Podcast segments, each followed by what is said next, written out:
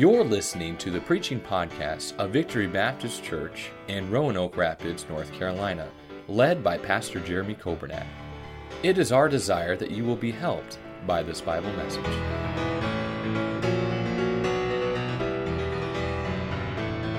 The book of Daniel tonight, chapter number three. And uh, let me say just a word about that song. Uh, the fellow that wrote that song is a member of our church, uh, Brother Kurt LeBeau, and he's a traveling singer and evangelist. And Kurt is blind physically, but he is not blind spiritually. But a little background of that song he and I were in a meeting together. Uh, and it must have been a sick meeting because everybody there was a doctor. And everybody there was so proud of themselves and their ministries and their churches and all the wonderful things, you know.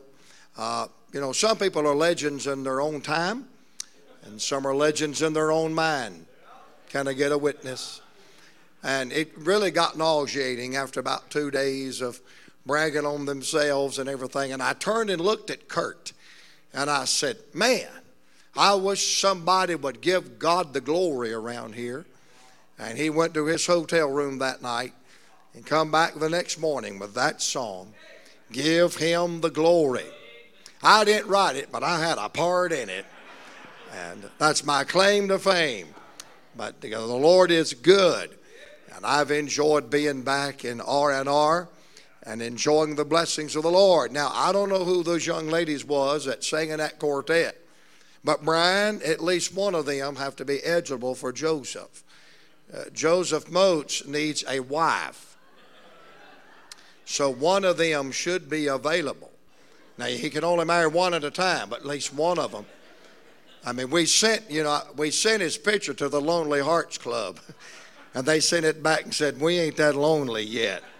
But surely one of them. So, you four ladies come see me. I'm taking applications, and Joseph will be here in a couple of Sunday nights. And uh, he's a little ugly, but you know, you can, you can do something with that. And uh, so, uh, so you just propose to him while he's here. And uh, he may take you up on it. Praise the Lord. You have not because you ask not. And I tell people all the time, my wife used to just beg me to take her out. and that was a lie, and I had to quit telling it. Amen. But uh, I enjoy being here. I love your city, and I love the church. I love you, Pastor, and uh, I love you, and I'm glad you're here. I love people. I really do. I love people. And God has blessed me with a wonderful life to get to bump shoulders with God's people nearly every day. And I'm thankful for the goodness of the Lord. And the Lord is better to us than we ever deserve. And I'm thankful for His mercy, His love, and His grace. And all I want to say is, after the end of that song, well, glory. He is worthy of giving Him the glory. The book of Daniel tonight, chapter number three. And for a few moments, I want you to give me your heart and your mind. I'm going to preach to you like I would as I, as I pastor a church. I, I preach every day somewhere as a traveling preacher, but I, for 39 years, I've been pastor there at Harvest Baptist Tabernacle. And I got a pastor's heart, and it's going to come out here in a minute. And I hope tonight the message will be a blessing and an encouragement to you as you struggle through this walk of life. Now, if you're in this room tonight and your life is perfect and you don't have any problems and you've never been hurt by anyone, this message is going to be very boring. But if you're here tonight, you're like the rest of us. Sometimes life deals a bitter blow. I believe tonight I got something from the Word that'll encourage your heart and help you along the journey. Daniel chapter number three, a very, very familiar passage of the Word of God. These Hebrew boys have been in the fiery furnace because they would not bow to the pressure of their day. And we know the story how it ends God delivered them. And can I just say to you tonight that He still delivers His children. We're not victims, we're victors. The Bible said we're more than conquerors through Him that loved us. God's church is not some ragtag army holding out to the end. We're the born again, spirit baptized, blood washed, Holy Ghost sealed. I'm feeling good. Heaven bound children of the living God. And God still delivers his children. In the text tonight, chapter number 3 and verse number 27, notice what it says about the deliverance of these three Hebrew children. Daniel chapter 3, verse number 27 and the princes and the governors and the captains and the king's counselors, being gathered together, saw these men, upon whose bodies the fire had no power, nor was an hair. And if you don't have no more than I do, you really appreciate this verse of Scripture. Say amen right there. Neither was nor hair of their head singed neither were their coats changed. And I want you to underline this, say it out loud with me. This will be our text tonight. Nor, say it with me, nor the smell of fire had passed on them. It says that their hair was not singed. It says that their clothes or their raiment was not altered. It said the fire had no power on their bodies. And then it said, on top of all of those wonderful descriptions, they didn't even smell like they had been through that fire. Now, that is a miracle tonight. Uh, not just the fact that their bodies were not hurt, not just the fact that their hair was not singed, not just the fact that their clothes or their raiment was not altered Um, but to me, that they didn't even smell like the fire or the smoke, that is a miracle of all miracles. Because if, it, if you've ever been around fire much, it is almost impossible to get around it and not smell like the smoke. How many of you tonight like Mexican food? How many of you like those fajitas? I love those chicken fajitas. And, and I'm telling you, when they come, they're on fire and they're smoking. And all them peppers and all them onions is down there simmering.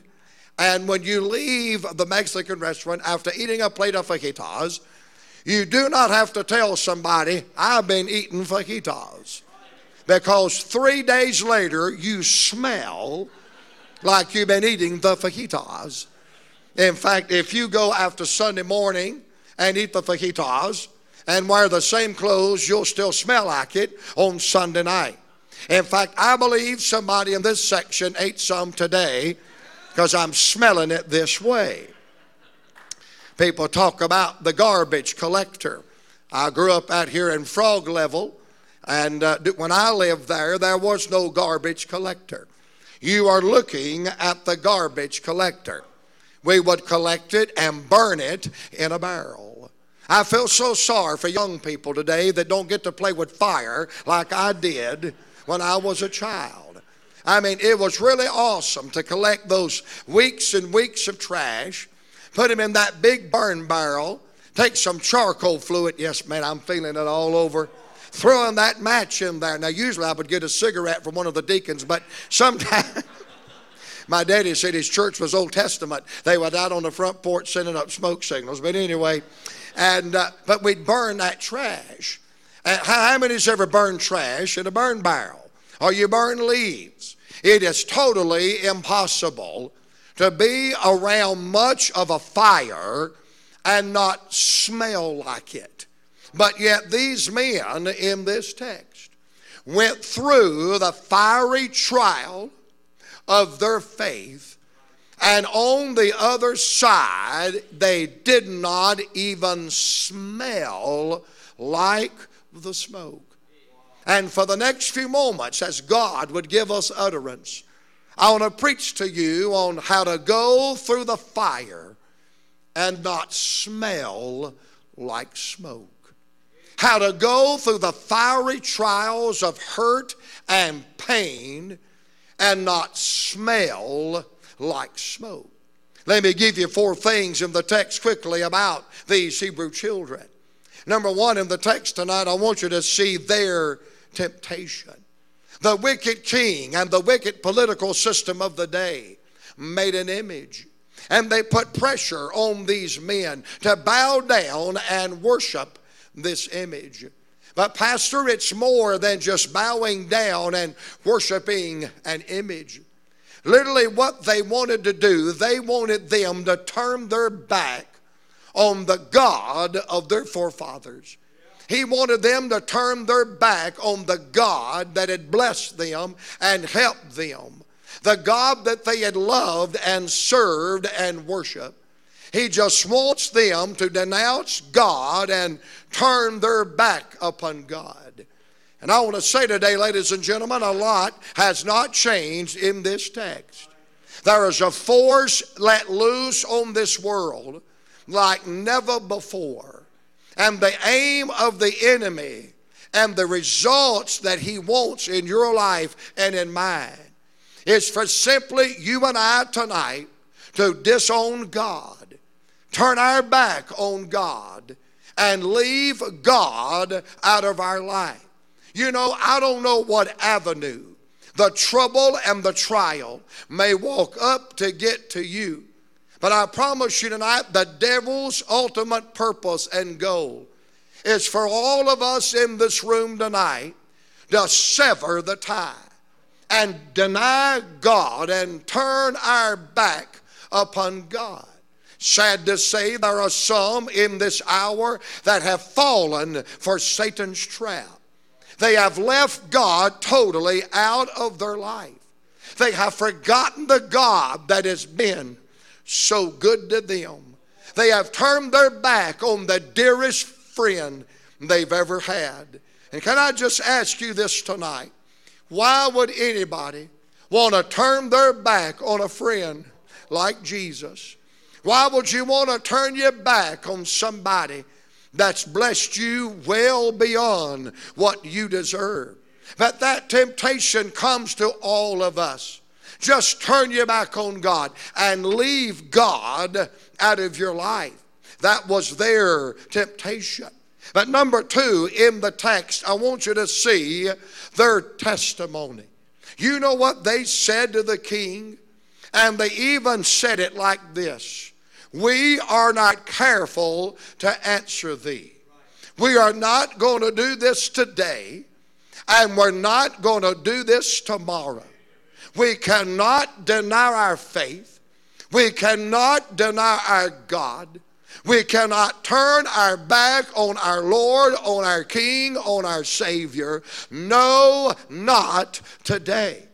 I believe if they'd have been in this modern day, they may even would have said, Read my lips.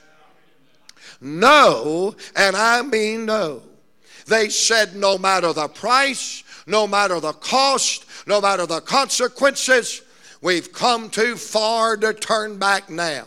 We cannot deny our King. We will not deny our Savior if it cost us our life. No, we are not going that route. I believe tonight that the church in this hour needs some men and women and boys and girls that'll stand with that testimony and say, I will not defame my Savior. I will not penknife my Bible. I will not dip my colors. I will not turn my back on God by the help of Jesus Christ and the love of God and the Holy Spirit. I will stay true. I will still faithful. I will walk with Him. I will serve Him. Because let me tell you something tonight. He is worthy of our faithfulness and He is worthy of our service. They would not bow to the king's command. The temptation, then their testimony. Number three, in the text, I want you to see their trial. Can I remind you tonight when that king told them, if you don't bow to this image, if you don't deny your God, if you don't assimilate the culture of Babylon, I'm going to put all of you in the fiery furnace. And the king in the text, pastor, makes good on his word. Except when it comes to these three Hebrew boys, he's even more indignatious. He's even more angry. And he has his servants to turn the fire up seven times hotter. The devil turned the heat up on them in the moment of testing, in the moment of trial, in the moment of action, the devil turned up the heat. Can Brother Joe just tell you what's happening in America? The devil's turning up the heat.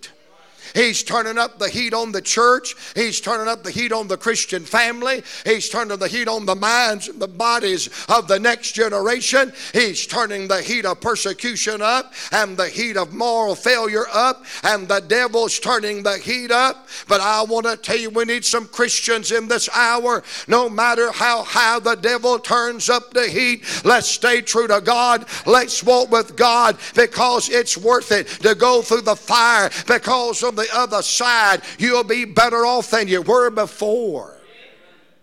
The trial, they turned up the heat.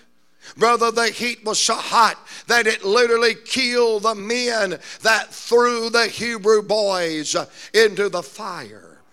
And let me tell you something tonight salvation is free. And we all better be glad it is free. Whoop. Because there is nothing you and I could ever do to earn one breath of God's heavenly air, one stroll down Glory Hallelujah Street. We could never buy or earn any day of salvation. It's through the blood of Christ, it's through the finished work of the cross. And I'm glad salvation is free. Jesus paid it all. But can I tell you, if you take a stand for God, if you make a conscience choice to live a dedicated, holy, consecrated, separated Christian life, there is a price to pay. There are fires we'll go through. There'll be trials we'll go through. There'll be heartaches to go through. But man, God spoke to me about 4:30 this morning. He said, "Son, no matter how deep your valley, how high your mountain, how heavy your burden, it it ain't a drop in the bucket to what I did for you when I took your place and died for you on Calvary. Yes, there is the fiery trial. Yes, there are the hurts and the disappointments of life, but I'd still rather be an old time Christian than anything I know because He's got him the good times and He's got him the bad times, and the fiery trial of my faith will not make me a worse Christian by the good grace of God. It'll make make me a better Christian. This is just my introduction. I see their temptation, I see their test, I see their trial. Oh, but I want you to see in the text their triumph. They didn't bow, they didn't bend, and they didn't burn. Somebody ought to write a song on that. They didn't bow, they didn't bend, they didn't burn. They made it. They survived it. They lived to tell about it. You see, God was real to them before the fire. God was real to them during the fire. And God was real to them after the fire. They belong to God before the fire. They belong to God during the fire, and they belong to God after the fire. They were God's children before the fire, they were God's children during the fire, and they were still God's children after the fire. They loved God before the fire, they loved God during the fire, and they loved God after the fire. They served the Lord before, they served the Lord doing, and they served the Lord after. They was on the winning side before, they're on the winning side during, and they're on the winning side after. They were more than conquerors before, they were more than conquerors doing, and they're still more than conquerors after. God had their best interest in mind before, God had their best interest in mind during, and God had their best interest in mind after. They lived to tell about it. There is the other side of the affliction, there is the other side of the fiery trial, there is the other side of your faith, and what you're going through tonight and what you have been through in your life will not defeat you, it will not destroy you, it will not be the end of you. It'll be the tool of a sovereign God to elevate you to the next level in your life. And you'll be a testimony that I went through the flame, I went through the fire, I went through the disappointment, I went through the loss, I went through the bankruptcy, I went through the divorce, I went through the hurt, I went through the bitterness, but I came out on the other side and I wasn't altered in a bad way. And I didn't even smell like smoke. In fact, there is victory in Jesus before, during, and after the storms of life. And they came through that fire, and their clothes were not messed up, their hair was not singed. Nor the little bumps where they used to hair, have hair were not singed. And they didn't even smell like the smoke. They ate chicken fajitas and didn't even smell it. They went through the burn barrel but didn't even smell it. They went through the fiery trial seven times harder than normal, but on the other side, they had so much faith, they had so much deliverance, they had so much blessing and victory that they didn't even have the smell of smoke upon their life. You said, That's a good outline. Where's the application? Are you ready? Here it is. Most of the time, 99% of the time, you can tell when people have gone through hard times. You can tell when they've gone through very hurtful, painful times because it's natural and it's our natural tendency. Most of the time when we go through pain, sorrow, hurt, whatever form, to have the smell of anger and bitterness and resentment and disappointment and malice and wrath Sad to say, the fire does have at times a negative effect upon us. And because sometimes on the other side of the fire, if we, I didn't say you, I said we, if we are not careful, we'll become angry, revenge, and bitterness and can I remind you tonight, ladies and gentlemen, that anger and bitterness and revenge stinks worse than fire. And it comes out in the way they talk, it comes out in the way they act. Worst, it comes out in the way that they treat others. Can I tell you this tonight? Old time, godly, Holy Ghost filled Christian living won't hurt anybody. Forgiveness and love and mercy and grace will never hurt anybody. But will you listen to Brother Joe a minute tonight? Anger and bitterness and revenge and regret and disappointment not only will he eat you alive and destroy your joy and weaken your faith, but it will damage, it will hurt other people that are in your life. If you're not careful, you'll take out your anger and your bitterness and your frustration that you have towards somebody, and you'll take it out on everybody else around you. That's smelling like bitterness. That's smelling like revenge. That's smelling like anger. And I don't believe that pleases the Lord. You say, but preacher, we're human. So were they. But, preacher, they were special to God. So are you. One preacher said, You need to quit telling people they're special to God. I said, Well, sir, anybody that Jesus bled to death for on a cross of Calvary and saved their soul from a devil's hell, they must mean something to him.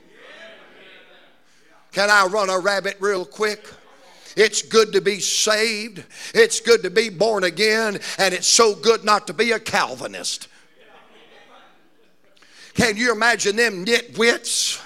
Jesus died for them and a few of their buddies. And let me tell you what the Bible said. He tasted death for every man. It's whosoever will let him come. Someone said, How special you are to God. I'll tell you how. For God so loved the world that he gave his only begotten Son, that whosoever believeth in him shall not perish, but have everlasting life. But God commended his love toward us. I felt like preaching. That while we were yet sinners, Christ died for us. I'm feeling so good I may come back tomorrow night. You won't be here, but I'll be here.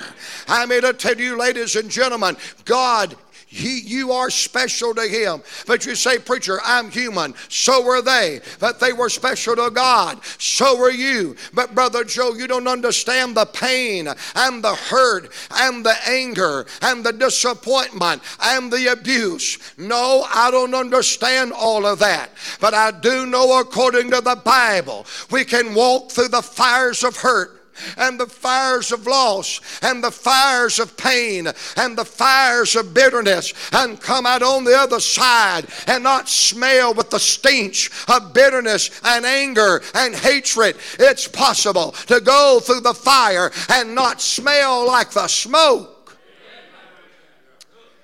In 39 years of pastoring the same church, my office, you know what goes on in in the preacher's office. And we sit there and we counsel and we pray and we talk.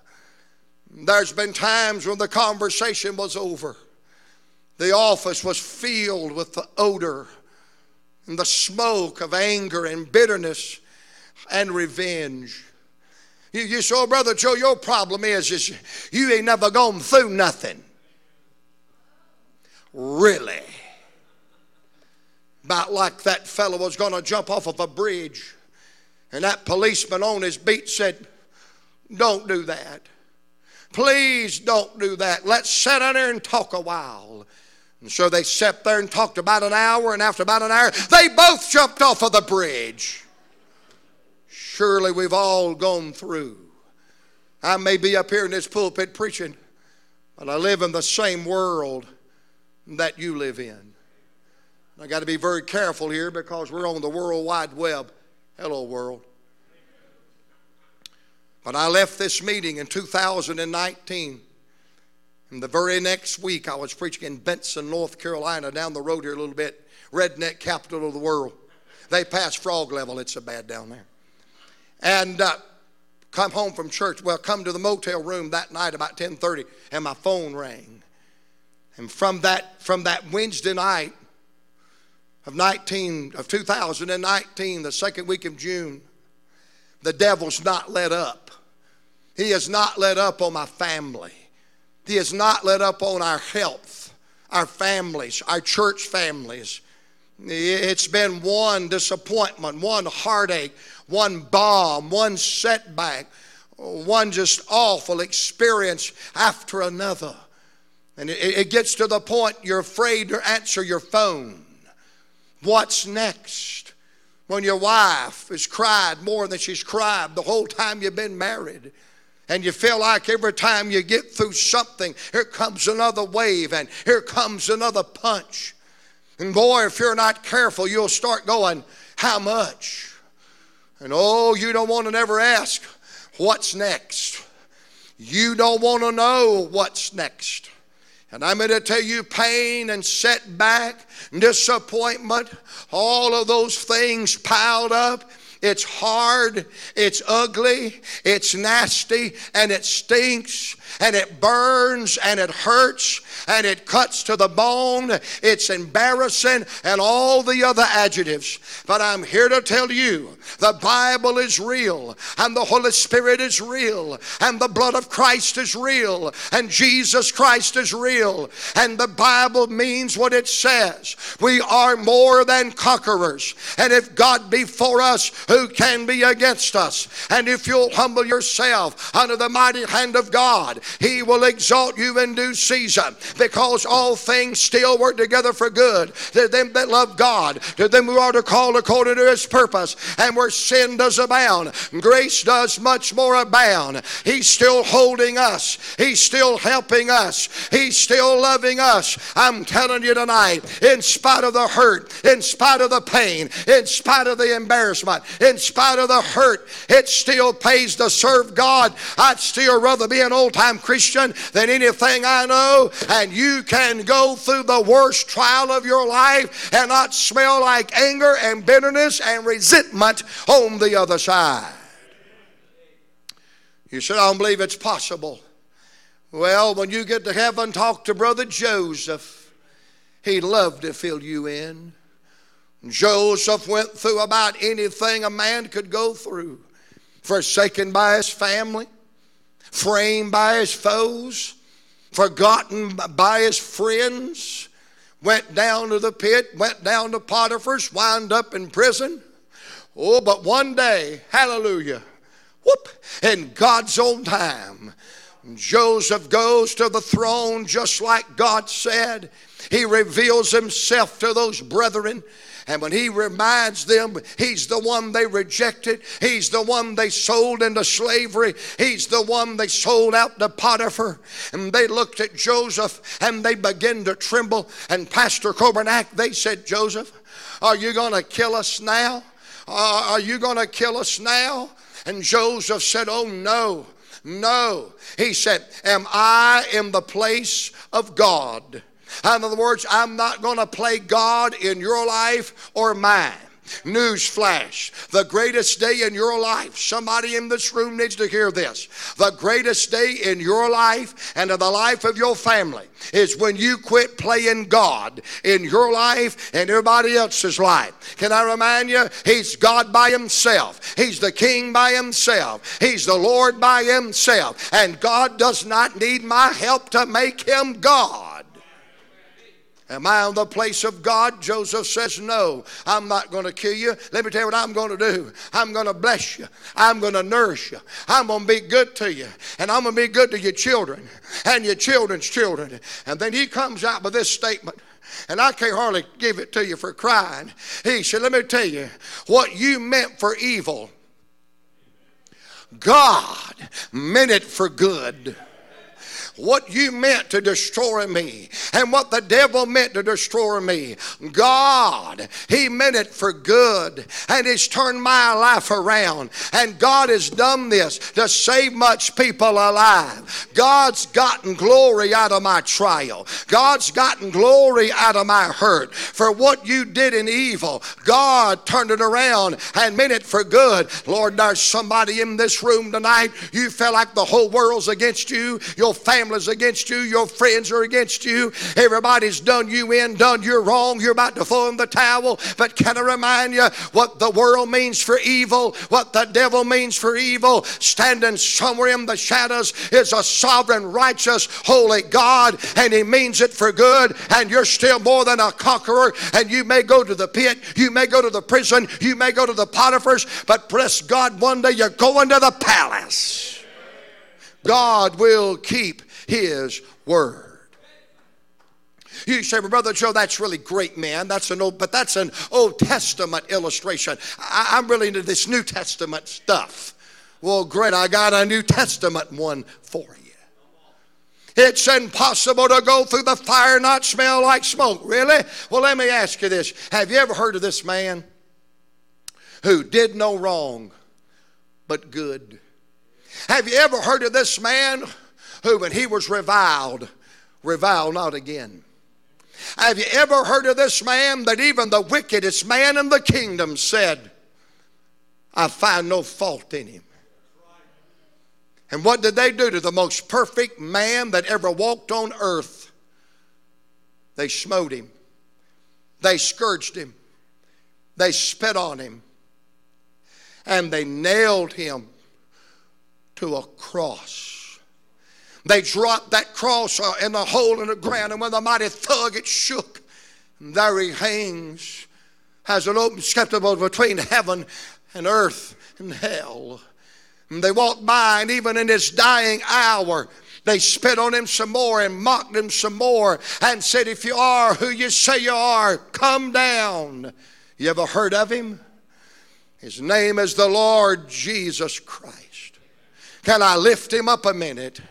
The rose of Sharon, the lily of the valley the bright and the morning star, the King of every king and the Lord of every Lord, the great I am, the water of life, the bread of life, the good shepherd, the great shepherd, the chief shepherd, the King, the potentate, my Lord, my Savior, my anchor, my blessed assurance, my fountain, my branch, my true vine. Whoop! The best friend I've ever had. That's who I'm talking about. They lifted him up with spit and sweat and blood running down his face and his lips charred by the sun. And they say, If you are who you are, come down, save yourself and us. And silence falls over that hillside. Silence falls over that hillside. And those Roman soldiers sneer and say, Look, he won't even say anything.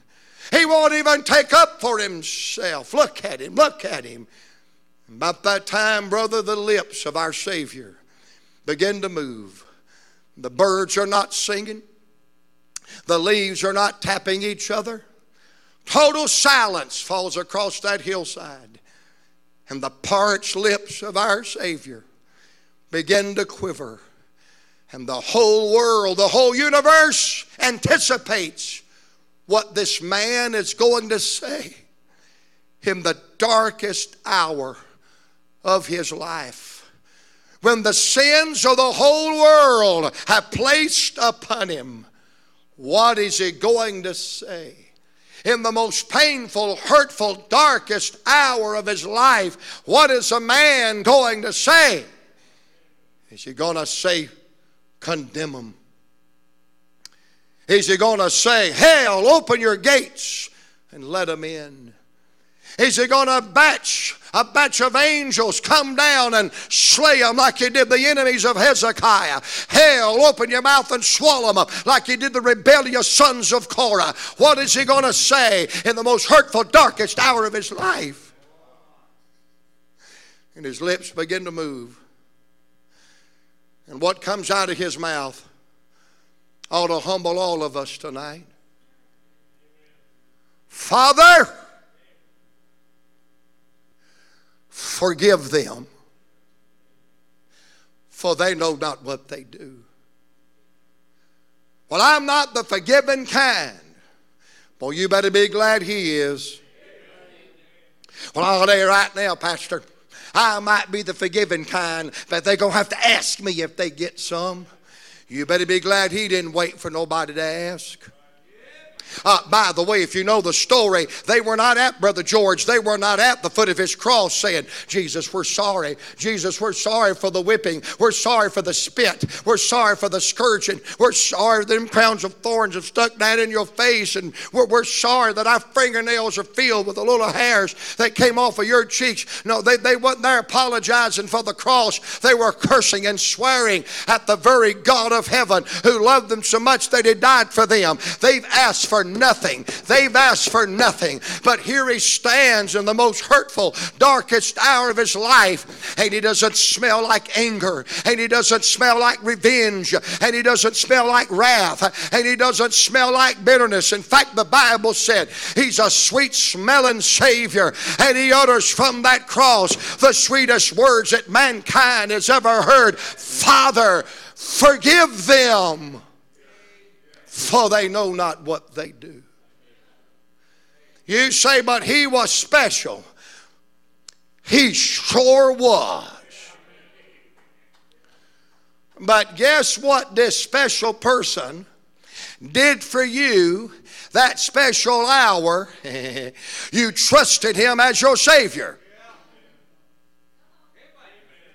anybody know this special person stepped inside of you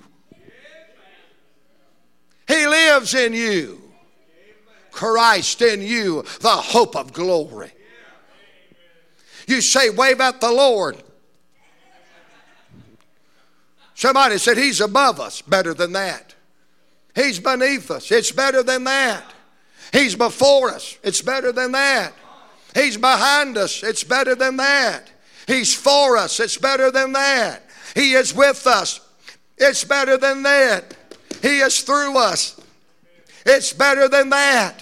You say, Oh, Brother Joe, what could be better than God above me and God beneath me and God before me and God beside me and God behind me and God with me and God all around me? I'll tell you what's better than that God in you, Christ in you, love in you, forgiveness in you, special in you, the same Savior that smelt a sweet smelling savor in the darkest hour of his life. He lives in you through the power of the Holy Spirit. I was preaching this the other night, and this fellow came to me and he said, I don't have any confidence in people who doubted and worried and fretted. I said, I don't have any confidence in people who've lied about not being afraid, doubted, and fretted. Ain't we having fun on Lakeview Drive tonight? I don't have a problem with people that's been discouraged because the Bible doesn't say no discouraged people shall inherit the kingdom of God, but it said them liars can't get in there. People who are doubtful and fearful and discouraged, they don't bother me near as bad as liars. And if you look at me tonight and tell me you've never been discouraged, you've never doubted, you've never questioned, you telling a big one. And I don't mean the itty bitty You say, what's itty bitty That's Halifax County talk for something small. That's the biggest whopping lie you've ever told anybody yourself. And you and the devil is the only one that believes that. You should, I'll tell you right now, I don't believe a real Christian, and I don't believe a real person, and I don't believe a real good, godly, dedicated child of God would even say why. Uh, you're going to be sorry you brought that up. Because this man I'm telling you about that's perfect and holy and divine and pure, that prayed for your forgiveness of mine in the most hurtful, darkest hour of his life, remember him? His name's Jesus. Remember him? Well, guess what he said from that cross in the darkest hour of his life? Why? My God, my God, why? Why?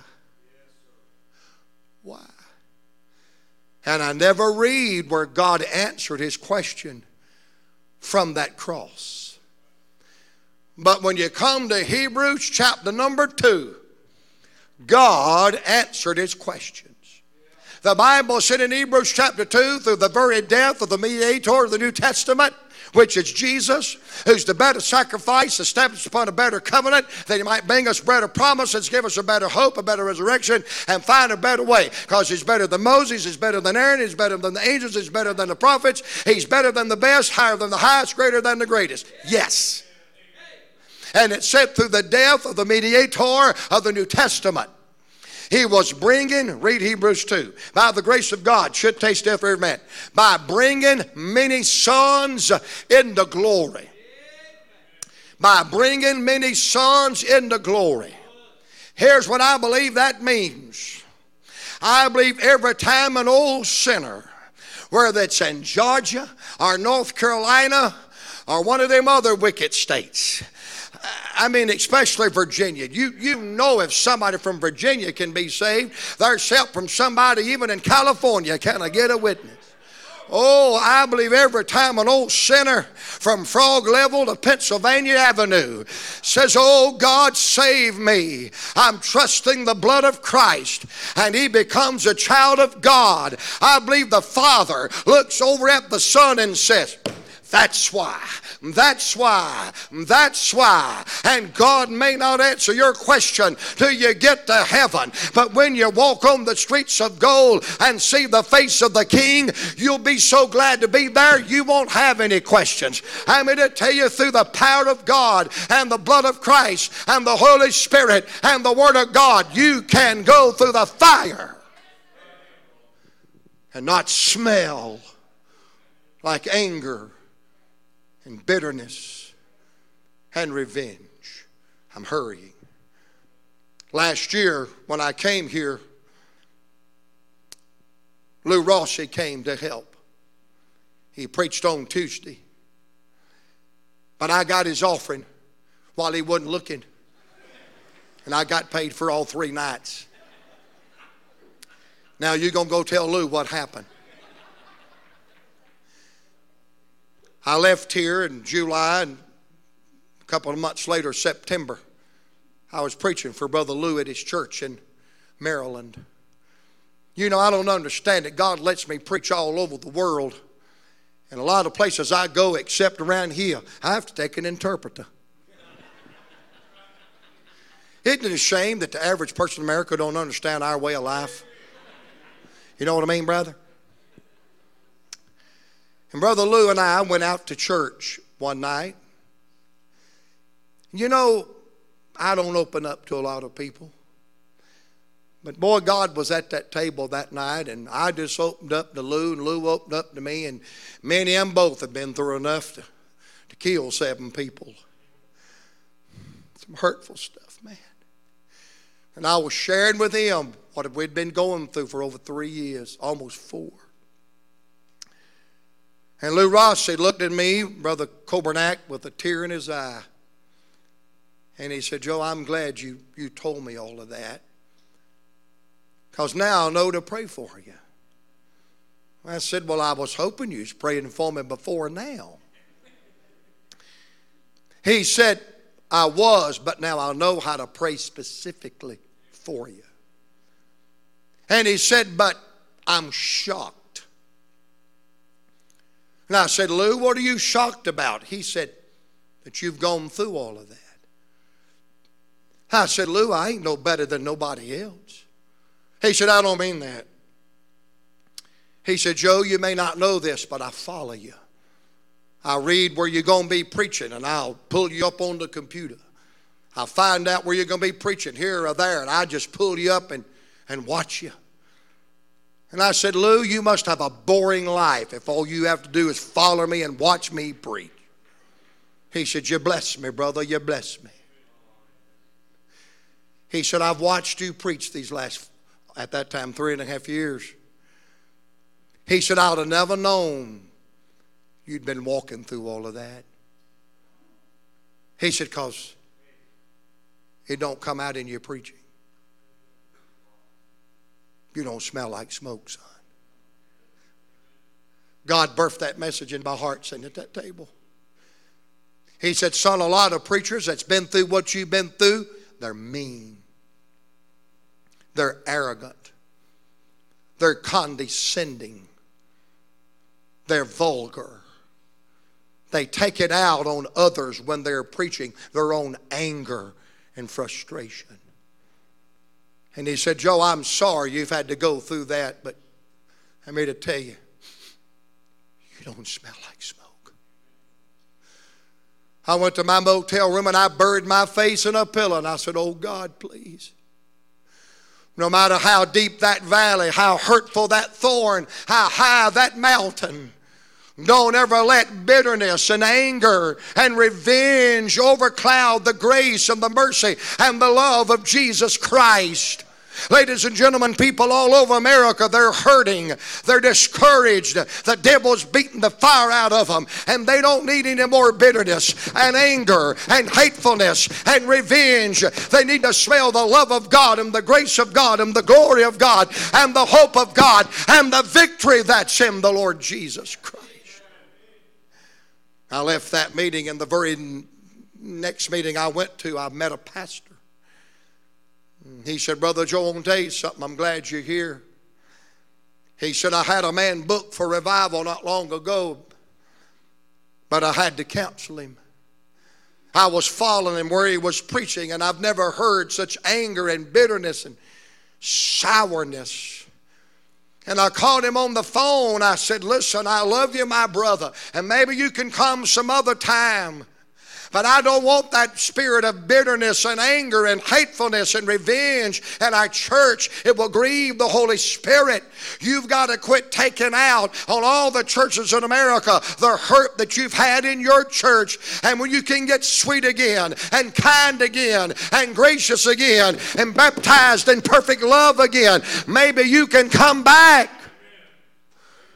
And I thought, oh God, may my phone never ring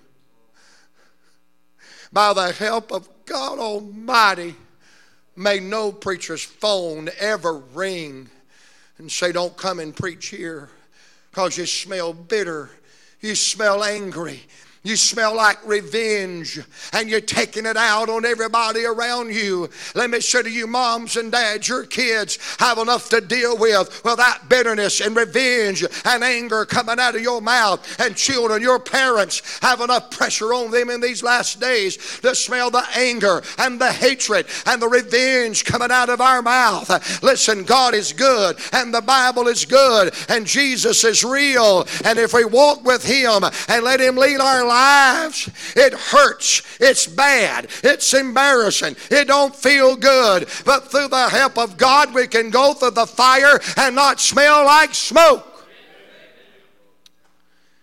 And you say, well, what do you think the secret was in this text? Well, I'm glad you asked.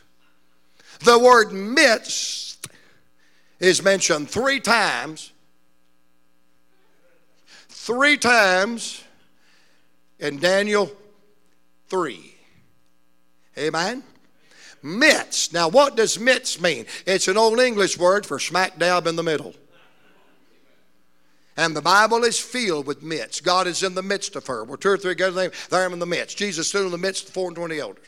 Midst. But there are three midst in Daniel 3. Number one, the Bible said they threw them in the midst of the fire. That means they threw them smack dab in the middle of the fire. That means there was fire above them, fire beneath them, fire beside them, fire around them, fire all around. They were in the midst of the fire. The last time it's mentioned, it says they came forth out of the midst of the fire. Oh, but that second midst. The Bible said that king got up early that next morning don't you just like it when the Lord whoops the devil again? And he goes to the door of that fiery furnace and he says, Yo, hey, come here just a minute. Somebody help me. Y'all remember yesterday? Did I not throw three men in that fire? Old king. He said, Y'all count. I must be seeing something because I see more than three. I see, and I believe he said it just like this I see foe. I don't believe he said four, I believe he said foe. I see four men in the fire, and they're loose their bonds are broken. And they're walking in the midst of the fire.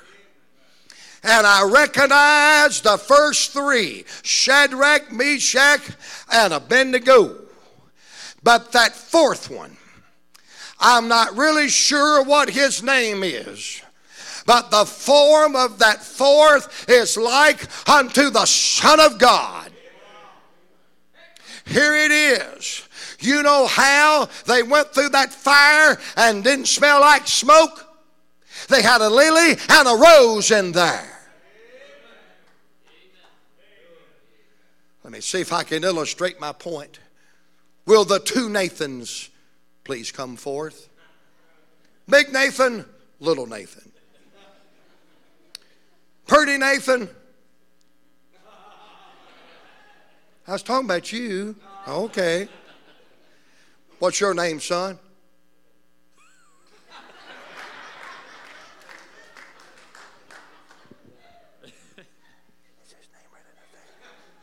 He ain't lying. Will the third Nathan please come forth? Uh, any of you girls named Nathan? Have we got a Natalie? You're kidding. Oh, Joseph's future wife. Praise. Woo! I feel something. Come on, boys. Form a circle right here. I'm in the midst. I'm in the midst. I'm in the midst of the fire. I feel like Jesus. I'm around a bunch of thieves. Y'all pray for me. Let me tell you something, boys. If I'm in the midst and I smell like roses and lilies, they going to smell like roses and lilies. Amen. They're walking in the midst of the fire. They're walking around in the fire. There's no hurt. They're having a jubilee down in that fire. They're having church services in that fire. I don't know if they're going to keep up with me or not, but, but we in the midst. I'm going to rub off on them. If I smell like a rose and a lily, they're going to come out smelling like a rose and a lily. You know why they didn't stink like anger? Thank you all. Can we give all the Nates a hand tonight? Oh, can I tell you something? The reason why they didn't smell like mean, bitter, and angry and hateful, they didn't smell like smoke. They had walked so close to the rose of Sharon and the lily of the valley and the sweet smelling Savior. They had an odor eater in there. And I'm telling all of us tonight if we'll stay close to our Savior will smell too much like Him than to smell like the smoke of the fire. I'm closing now. Pastor, come on. Piano player, come on. I got two more seconds. You say, Preacher, I appreciate that message, but you're too late for me. I done smelt like it. I done fell down there and wallered all in it. Well, there's hope for you. Because after I, brother, ask you, after I went to that burn barrel and smelt terrible, my mom would have supper ready. And she'd say, You wash up, get all that smoke off of you, and come on in the house and eat supper. And tonight, why don't you let the Holy Spirit take the Word of God and the forgiveness of Jesus and give you a good bath and wash all of that anger and that resentment and that revenge and that bitterness out of you so you can smell like Jesus instead of like the smoke. Thank you for listening to the preaching podcast of Victory Baptist Church in Roanoke Rapids, North Carolina, led by Pastor Jeremy Coburnack. For more information about our ministry, please visit our website at vbcrr.org. May God bless you as you serve Him this week.